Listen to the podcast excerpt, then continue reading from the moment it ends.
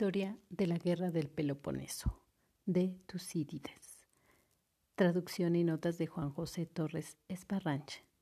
Biblioteca Clásica, Gredos.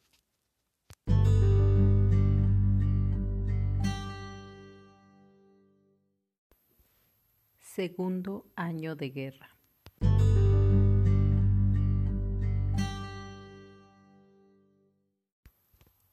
La peste de Atenas.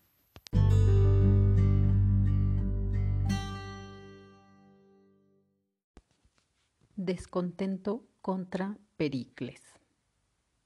Después de la segunda invasión de los Peloponesios, cuando el país había sido asolado por segunda vez y la enfermedad pesaba sobre ellos al mismo tiempo que la guerra, los atenienses habían cambiado de sentimientos acusaban a Pericles de haberlos persuadido a hacer la guerra y de ser el responsable de que hubieran caído en aquella desgracia, y anhelaban llegar a un acuerdo con los lacedemonios. Les enviaron incluso unos embajadores, pero no consiguieron nada. Así, puestos en apuros por todos lados, acosaban a Pericles, pero éste, viendo que estaban exasperados por aquella situación y que hacían todo lo que él mismo había previsto, convocó una asamblea. Pues aún era estratego, con el propósito de animarlos y de llevarlos, después de alejar la irritación de su espíritu, a un estado de ánimo más tranquilo y confiado. Se adelantó, pues, para tomar la palabra y habló de este modo.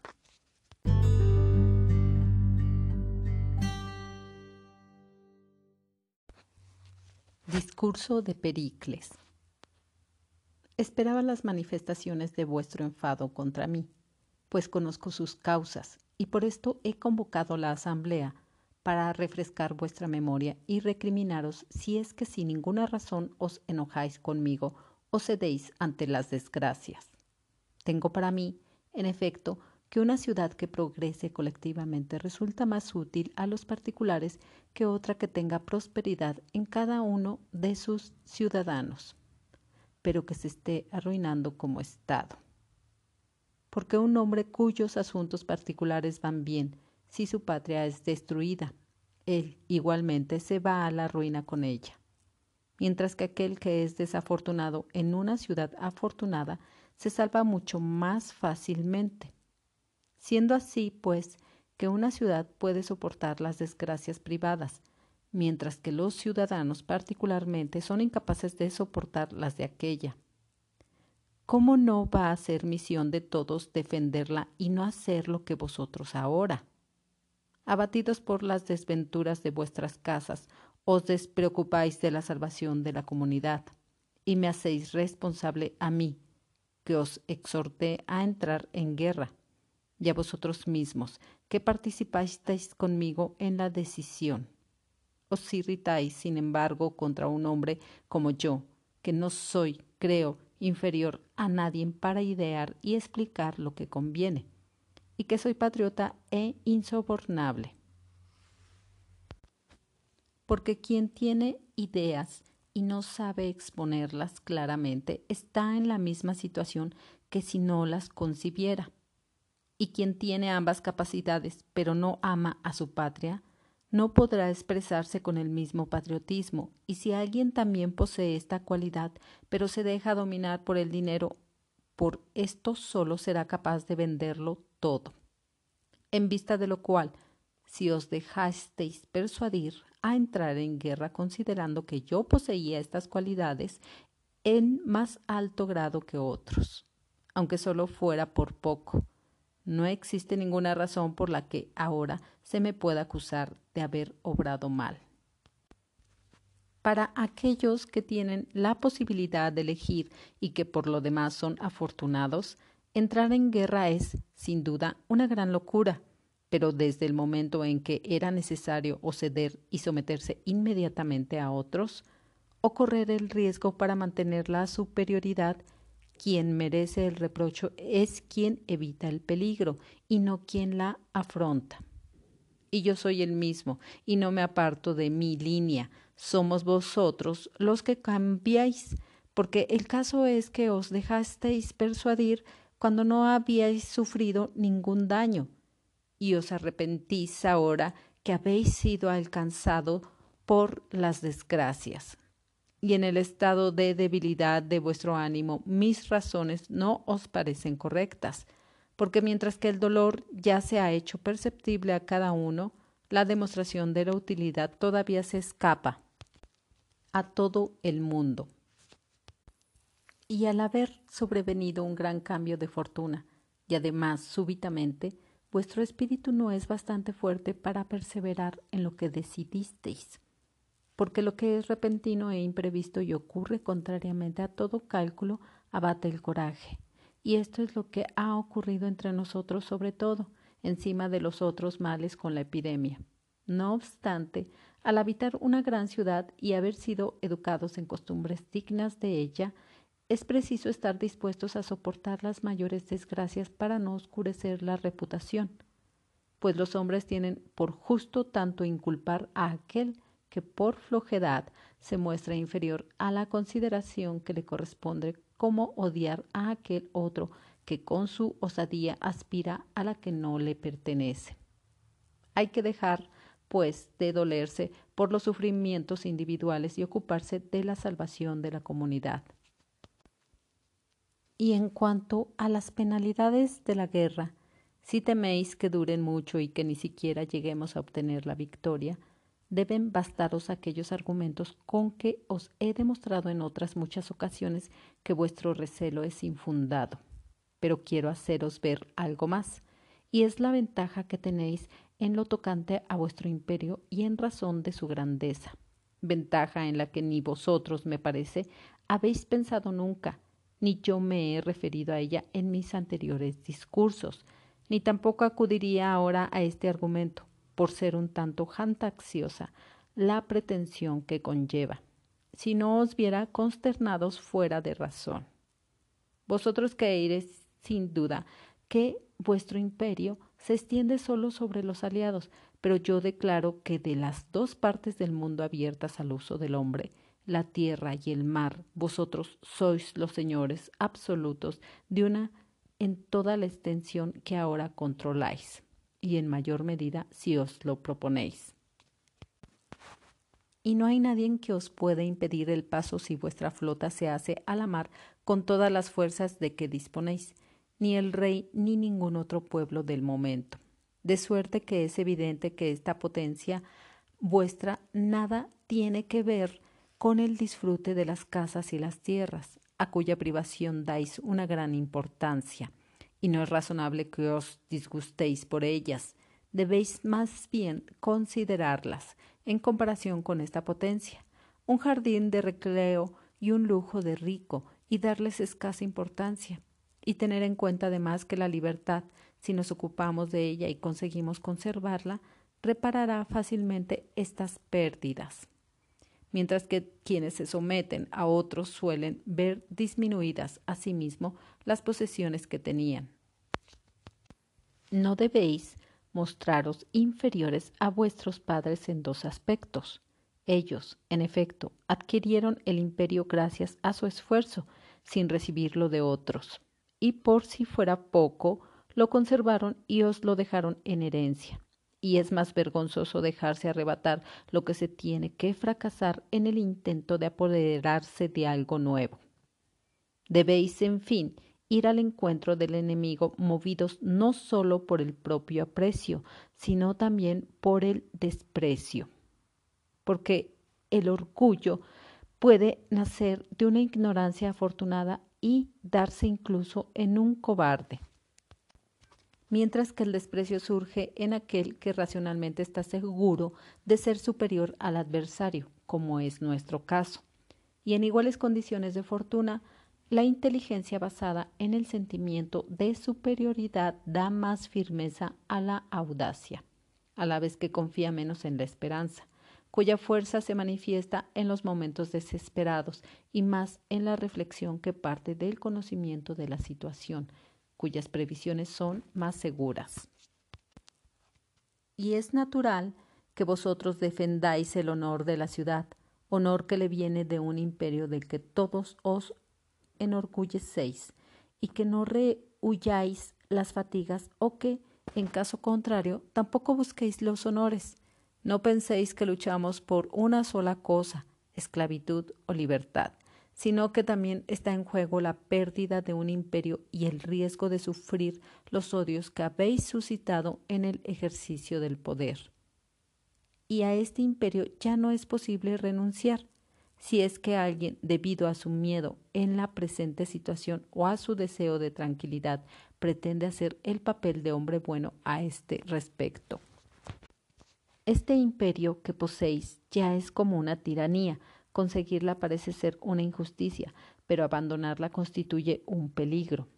Ciudadanos como estos arruinarían rápidamente el Estado en caso de llegar a persuadir a los otros, o si se establecieran en alguna parte gobernándose por su propia cuenta. La tranquilidad, en efecto, no está libre de peligro si no se alinea junto a la acción y vivir como esclavos en una situación de seguridad no es propio de una ciudad soberana, sino de una que es vasalla. Vosotros, empero, no os dejéis engañar por ciudadanos como estos, ni estéis irritados contra mí, dado que vosotros mismos decidisteis la guerra de acuerdo conmigo.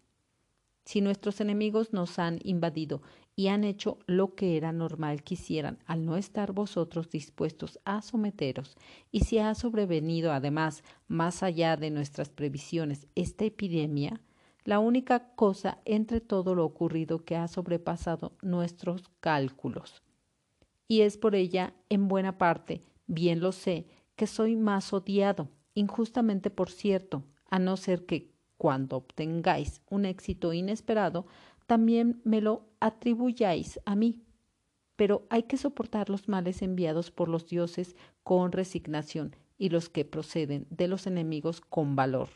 Tal era, en efecto, la costumbre de esta ciudad en el pasado, y ahora es preciso que no se interrumpa en vosotros. Daos cuenta de que ella goza del mayor renombre entre todos los hombres por no sucumbir a las desgracias y por haber gastado en la guerra más vidas y esfuerzos que ninguna otra. Pensad también que ella posee la mayor potencia conseguida hasta nuestros días, cuya memoria, aunque ahora llegáramos a ceder un poco, pues todo ha nacido para disminuir, perdurará para siempre en las generaciones futuras se recordará que somos los griegos que hemos ejercido nuestro dominio sobre mayor número de griegos, que hemos sostenido las mayores guerras tanto contra coaliciones como contra ciudades separadas, y que hemos habitado la ciudad más rica en toda clase de recursos y la más grande. El amante de la tranquilidad reprobará, sin duda, estos méritos, pero quien también esté dispuesto a actuar procurará emularlos y quien no los posea los envidiará. Ser odiados y resultar molestos de momento es lo que siempre les ha ocurrido a todos los que han pretendido dominar a otros. Pero quien se expone a la envidia por los más nobles motivos toma la decisión acertada, porque el odio no dura mucho tiempo, mientras que el esplendor del presente y la gloria que se proyecta hacia el futuro perduran siempre en el recuerdo. Aprestaos, pues, para un futuro honroso y para un presente sin oprobio, y tratad de conseguir este doble objetivo con un ardor inmediato. No enviéis heraldos a los lacedemonios, ni deis muestra de estar agobiados por las presentes penalidades, porque ante las desgracias quienes afligen menos en su espíritu a la vez que resisten más en la acción. Estos, trátese de ciudades o de particulares, son los más fuertes.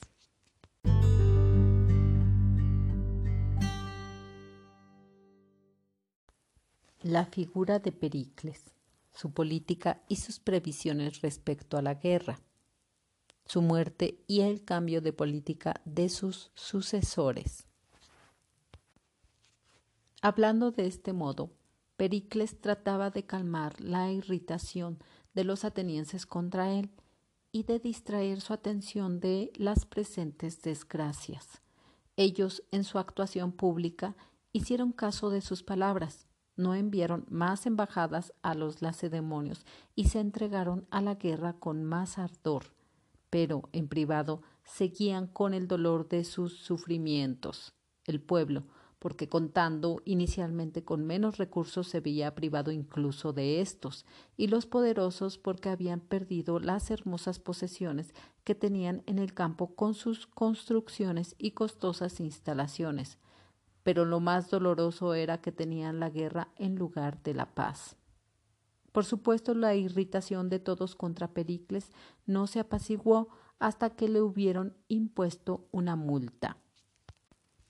Pero no mucho después, como suele hacer la masa, lo eligieron de nuevo estratego y le confiaron la dirección de todos los asuntos públicos, pues ya se había debilitado el dolor que cada uno sentía por sus sufrimientos particulares y, por otra parte, lo consideraban el hombre más valioso para las necesidades de toda la ciudad. En efecto, durante todo el tiempo que estuvo al frente de la ciudad en época de paz, la gobernó con moderación y veló por ella con seguridad, y durante su mandato Atenas llegó a ser la ciudad más poderosa. Y una vez que la guerra estalló, también en aquellas circunstancias quedó claro que había previsto su potencia. Sobrevivió dos años y seis meses al inicio del conflicto, y después de su muerte se reconoció aún más la clarividencia de sus previsiones respecto a la guerra. Sostenía, en efecto, que los atenienses vencerían si permanecían tranquilos y se cuidaban de su flota sin tratar de acrecentar su imperio durante la guerra y sin poner la ciudad en peligro. Pero ellos hicieron todo lo contrario, y con miras a sus ambiciones particulares y a su particular beneficio, emprendieron una política diferente que parecía no tener nada que ver con la guerra y que resultaba perjudicial para sus intereses y los de sus aliados. Era una política en los casos de éxito redundaba sobre todo en honor y provecho de los particulares, pero que en los fracasos acarreaba a la ciudad un quebranto para la guerra. La causa era que Pericles, que gozaba de autoridad gracias a su prestigio y a su talento, y resultaba además manifiestamente insobornable, tenía a la multitud en su mano, aun en libertad, y no se dejaba conducir por ella, sino que era él quien la conducía. Y esto era así porque, adquirido el poder por medios ilícitos, no pretendía halagarla en sus discursos, sino que se atrevía incluso, merced a su prestigio, a enfrentarse a su enojo. Así, siempre que los veía confiados de modo insolente e inoportuno, los espantaba con sus palabras hasta que conseguía atemorizarlos, y al contrario, cuando los veía dominados por un miedo irracional, los hacía retornar a la confianza. En estas condiciones aquello era de nombre una democracia, pero en realidad un gobierno del primer ciudadano. Sus sucesores, en cambio, al ser más iguales entre ellos y aspirar cada uno a ser el primero, cambiaron de política hasta el punto de someter los asuntos públicos a los antojos del pueblo. De esta política derivaron muchos errores, como era de esperar en una ciudad grande y dueña de un imperio, y entre otros el de la expedición a Sicilia, cuyo fracaso no se debió tanto a un error de cálculo respecto a las fuerzas contra las que se dirigía el ataque como al hecho de que aquellos que habían enviado a la expedición no adoptaron luego las medidas que convenían al cuerpo expedicionario, sino que a causa de sus desaveniencias personales respecto a la jefatura del pueblo, debilitaron la fuerza del ejército y por primera vez el gobierno de la ciudad se vio turbado por disensiones internas. Sin embargo, a pesar del revés que sufrieron en Sicilia con la mayor parte de su flota y con otras de sus fuerzas, y a pesar de que en la ciudad ya reinaba la discordia civil, todavía resistieron diez años a los enemigos que tenían al principio, a los de Sicilia que luchaban al lado de aquellos y además a la mayoría de sus propios aliados que se habían sublevado, y más tarde a Ciro, hijo del rey, que se había aliado a los peloponesios y les proporcionaba dinero para su flota. Y no se entregaron hasta que no cayeron derribados por sus propias rivalidades.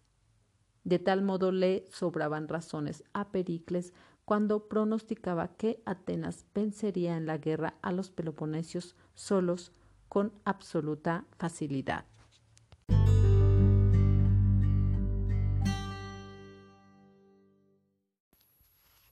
Empresas peloponesias durante el verano.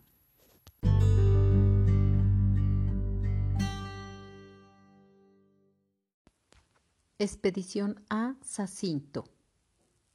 El mismo verano, los lacedemonios y sus aliados enviaron una expedición de cien naves contra la isla de Sacinto, que está situada frente a Élide. Los asintios son colonos de los aqueos del Peloponeso y eran aliados de los atenienses. Iban a bordo mil oplitas lacedemonios y como Nabarco el espartiata Negmo. Desembarcaron en la isla y devastaron la mayor parte, pero al no rendirse los asintios hicieron rumbo hacia su patria.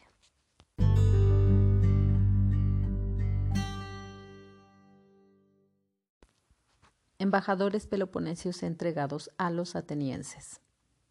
Al final del mismo verano el corintio Aristeo, los embajadores lacedemonios Aneristo, Nicolao y Pratodamo, el tejeata Timagoras y el archivo Polide, este a título privado, en el curso de su viaje a Asia para visitar al rey, por ver si lo persuadían a procurar dinero y a intervenir en la guerra a su lado.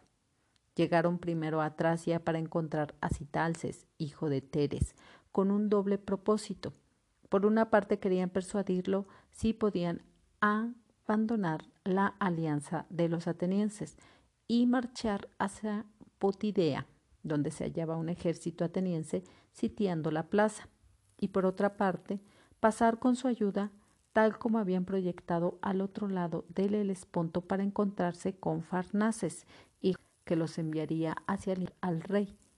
Pero ocurrió que se encontraban en la corte de Citalces los embajadores atenienses de Arco y a Miniades, hijo de Filemón, que procuraron convencer a Sadoco, hijo de Citalces, que se había hecho ateniense, de que les pusiera en sus manos a aquellos hombres, a fin de que no pasaran hasta el rey y no perjudicaran a la ciudad que, en parte, era la suya. Sadoco se dejó persuadir y, mientras marchaban por Tracia para llegar al barco en que iban a cruzar el Helesponto, enviando a unos hombres en compañía de Learco y Aminiades, los hizo detener antes de que embarcaran y ordenó que los entregaran a los embajadores atenienses. Estos los cogieron y los condujeron a Atenas.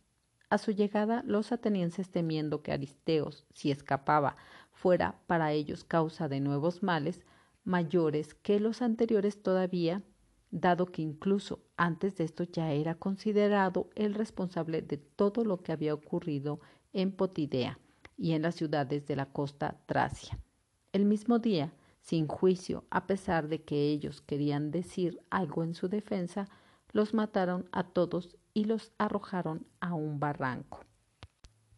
Se consideraban con derecho a corresponderles con los mismos procedimientos que ya habían utilizado los lacedemonios al matar y arrojar a barrancos a los comerciantes de Atenas y de sus aliados que habían capturado a bordo cuando sus cargueros costeaban el Peloponeso. En efecto, al comienzo de la guerra los lacedemonios mataban como enemigos a todos los que capturaban en el mar, tanto a los que hacían la guerra como aliados de los atenienses como a los neutrales.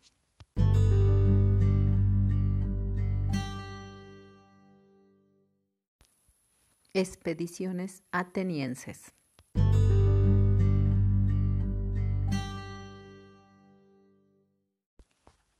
Formión en socorro de Argos de Anfiloquía contra los ampraciotas.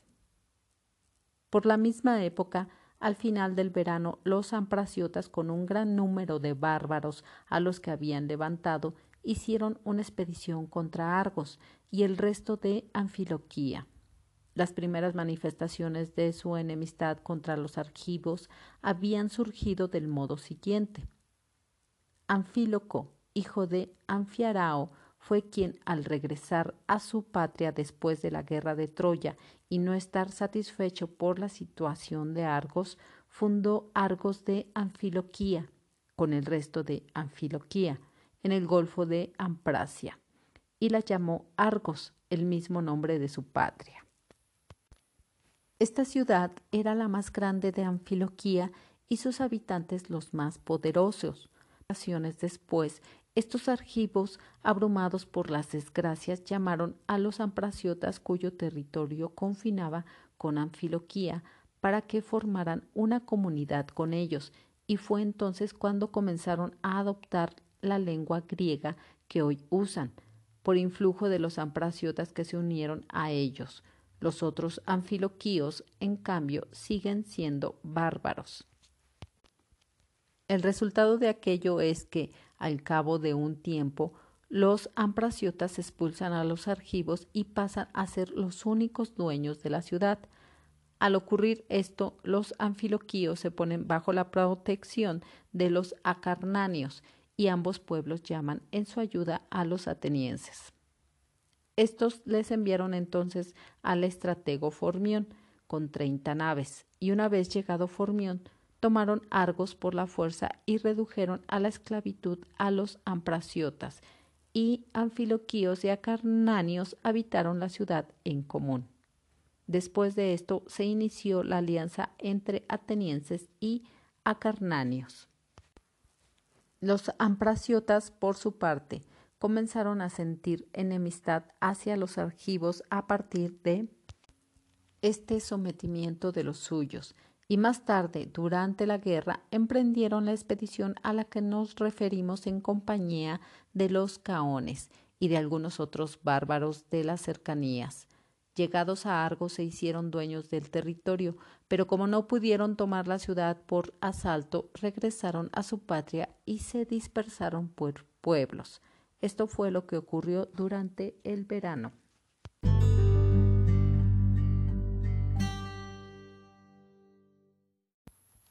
Diversas expediciones navales de los atenienses. En el invierno siguiente, los atenienses enviaron veinte naves alrededor del Peloponeso con el estratego Formión, que, tomando Naupacto como base, mantenía la vigilancia a fin de que ningún barco saliera de Corinto y del Golfo de Crisa, ni tampoco entrara. Enviaron otras seis a Caria y Licia, capitaneadas por el estratego Melesandro, con la misión de recaudar dinero en aquellas regiones y de impedir que la piratería peloponesia partiera de allí para estorbar la navegación de los mercantes procedentes de Facélide, de Fenicia y de aquella parte del continente. Pero Melesandro, internándose en Licia con una tropa de atenienses de las naves y de aliados, encuentra la muerte, vencido en una batalla en la que perdió una parte de su ejército.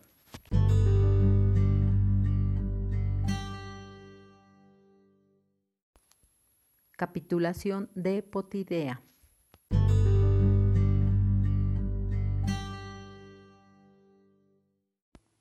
acaba el segundo año de guerra. En el mismo invierno, los potidiatas, dado que ya no podían seguir resistiendo el asedio y que, por otra parte, las invasiones peloponesias en el Ática seguían sin contribuir en nada a que los atenienses levantaran el sitio, al faltar los víveres y llegar incluso algunos, entre otros muchos extremos, a los que ya se había llegado allí por la necesidad de alimento, a comer carne humana. En esta situación hicieron proposiciones de capitulación a los estrategos atenienses que estaban al frente de las tropas que combatían contra ellos. Genofonte, hijo de Eurípides, Estiodoro, hijo de Aristóclides, y Fanomaco, hijo de Calimaco.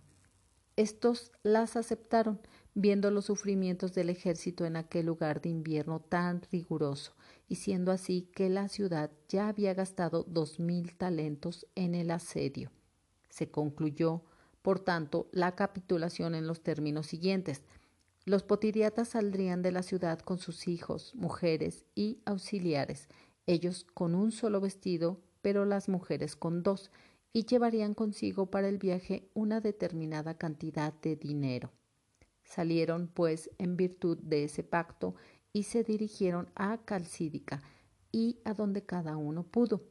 Los atenienses, sin embargo, reprocharon a sus estrategos que hubieran concluido el acuerdo sin contar con ellos, pues creían que habrían podido apoderarse de la ciudad a discreción.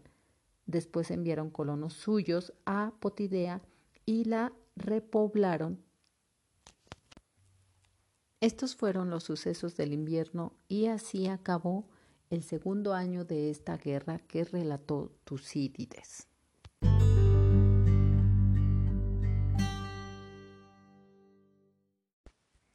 Bien, ahora los comentarios para este episodio.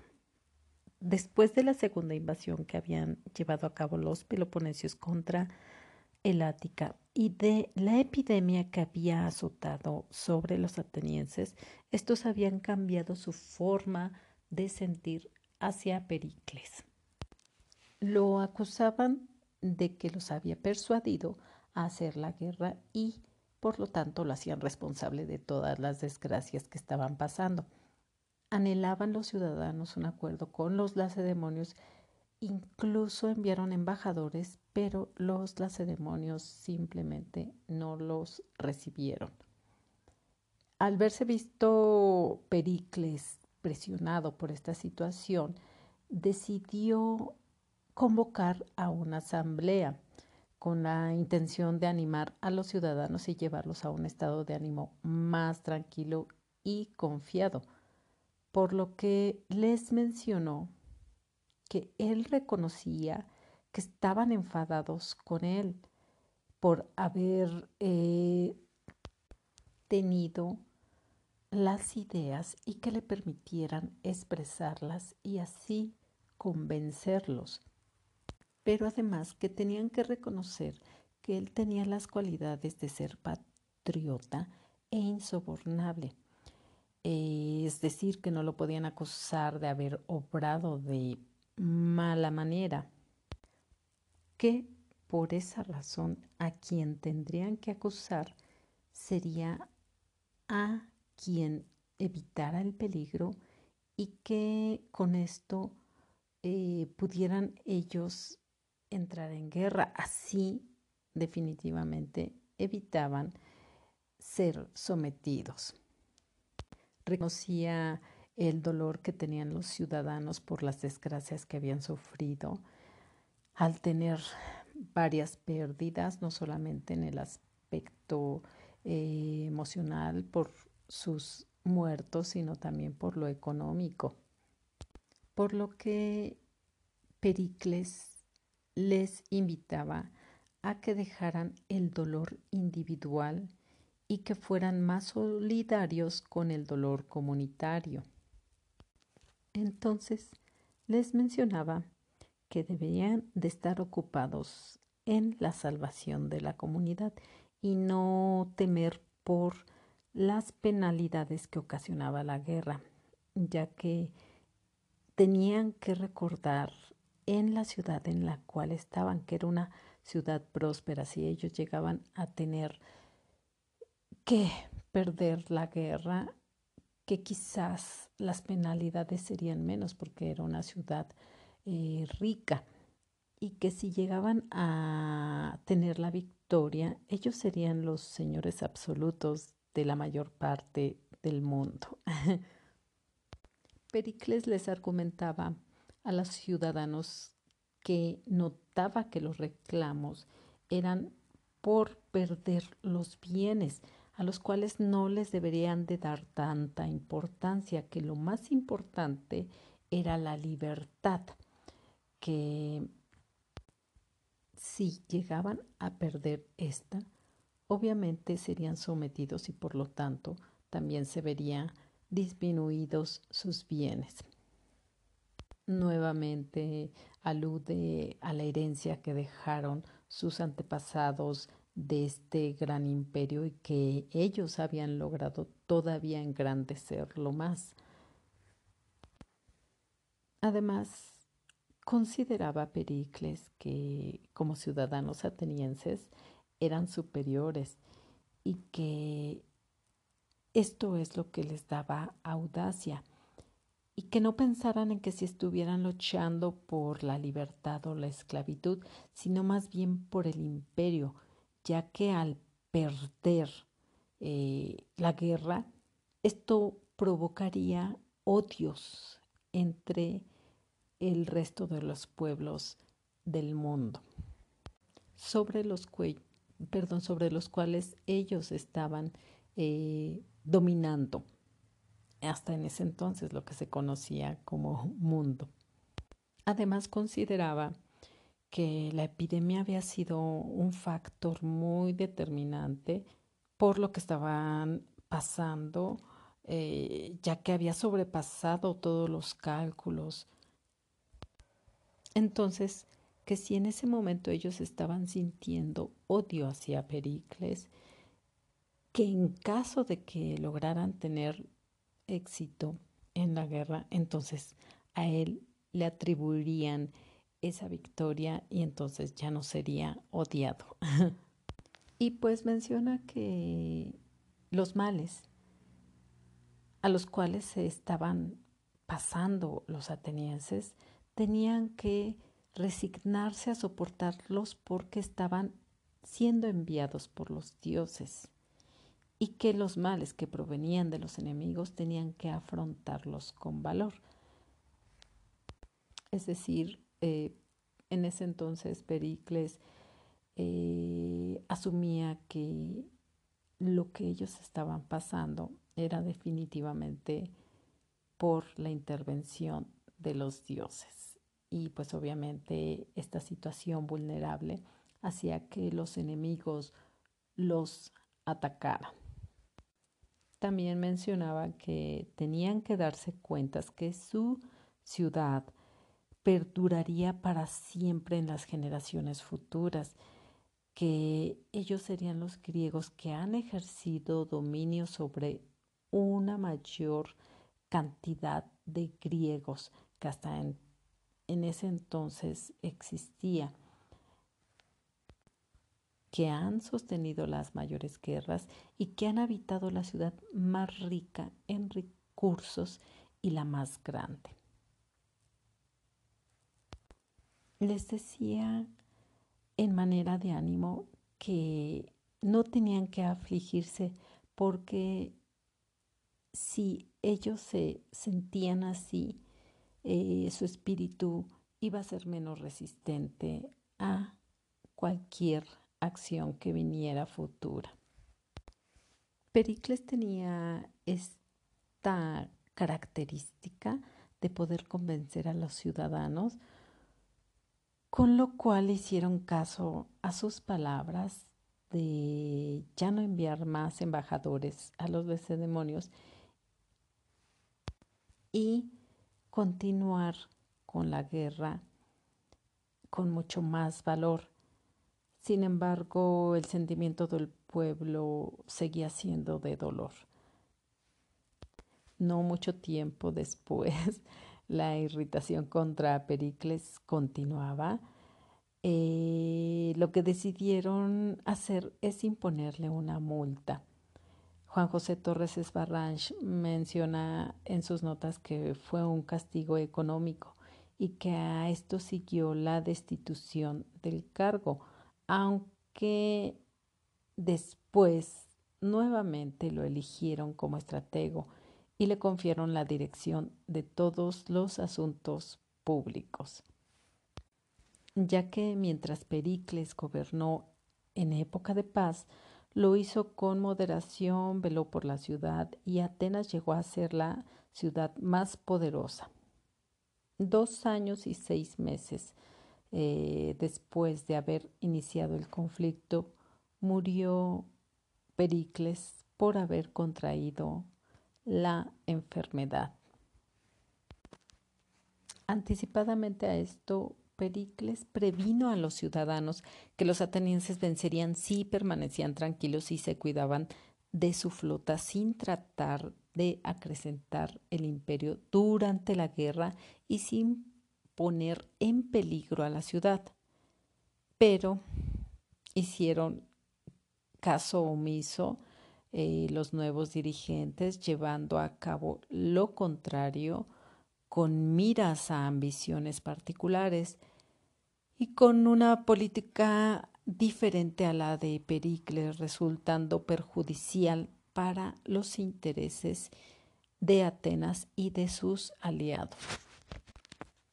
Para Tucídides, el gobierno que llevó a cabo Pericles era una democracia.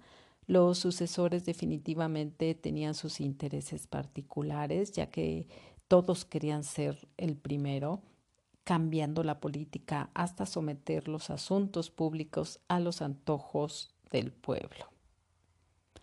Así se cometieron muchos errores, provocando desavenencias personales respecto a la jefatura del pueblo, debilitando la fuerza del ejército y así eh, resultó turbada la ciudad por disensiones internas. Resultado de estas disensiones civiles eh, provocó que todavía diez años más resistieran a los enemigos que tenían al principio, a los de Sicilia y la mayoría de los aliados sublevados. Y más tarde Ciro, hijo del rey de Persia, que se había aliado a los peloponesios, eh, decidió apoyarlos de manera económica. Durante este verano los peloponesios decidieron emprender una expedición a Sacinto y junto a sus aliados em, bajo el mando del Navarco Nemo devastaron la mayor parte de esta isla, pero no lograron que los asintios se rindieran. Al final de este verano, el sacintio Aristeo y los embajadores lacedemonios en su viaje hacia Asia para visitar al rey que les iba a apoyar económicamente e intervenir en la guerra, llegaron primero a Tracia para encontrar a Citalces, el cual eh, había sido persuadido de abandonar la alianza ateniense y marchar contra Potidea. Además, también de solicitar ayuda para pasar al otro lado del Helesponto y encontrarse con Farnaces, el sátrapa de Dacilo, para llevarlos hacia el interior con el rey persa.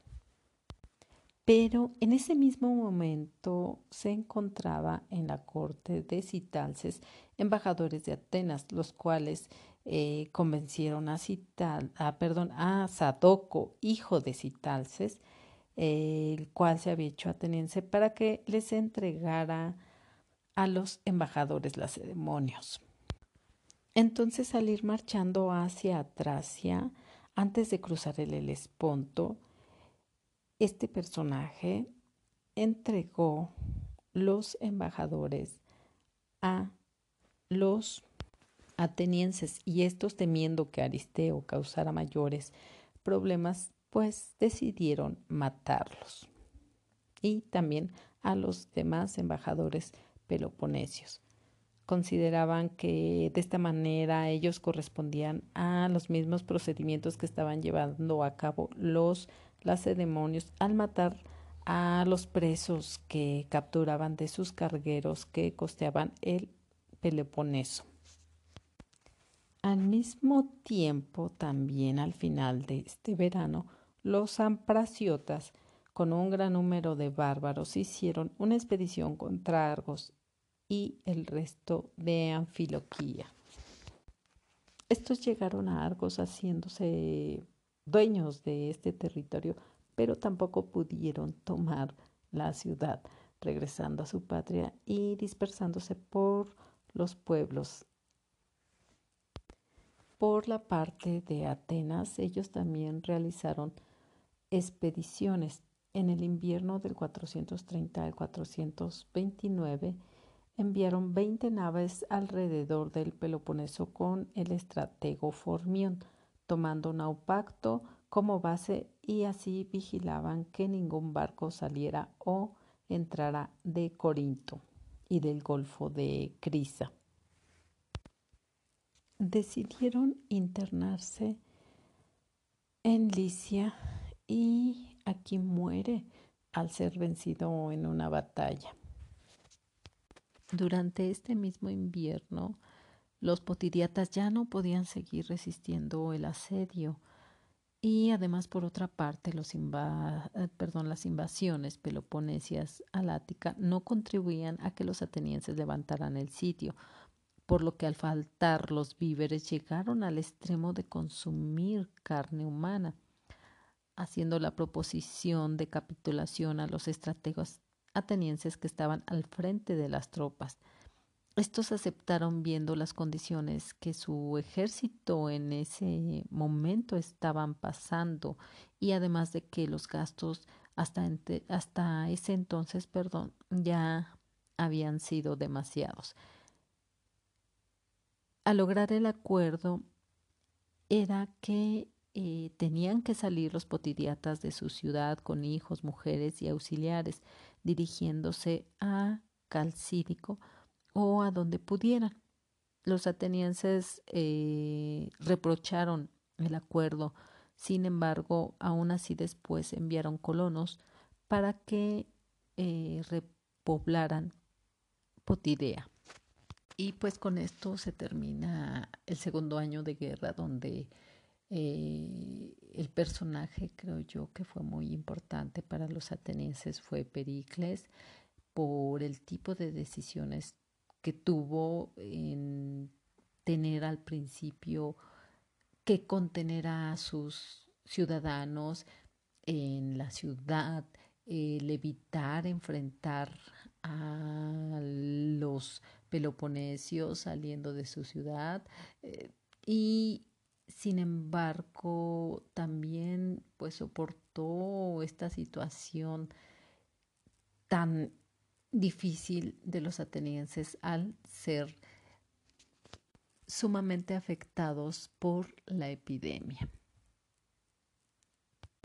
Y pues se notaba definitivamente que era un personaje con un liderazgo que hacía que lo siguieran, convencía a la gente, tenía ese carisma, esa autoridad y el respeto que se había ganado por los ciudadanos. Agradezco mucho que me sigan escuchando. Vamos a continuar con el tercer año de guerra de este enfrentamiento entre atenienses y peloponesios. Gracias, gracias, gracias.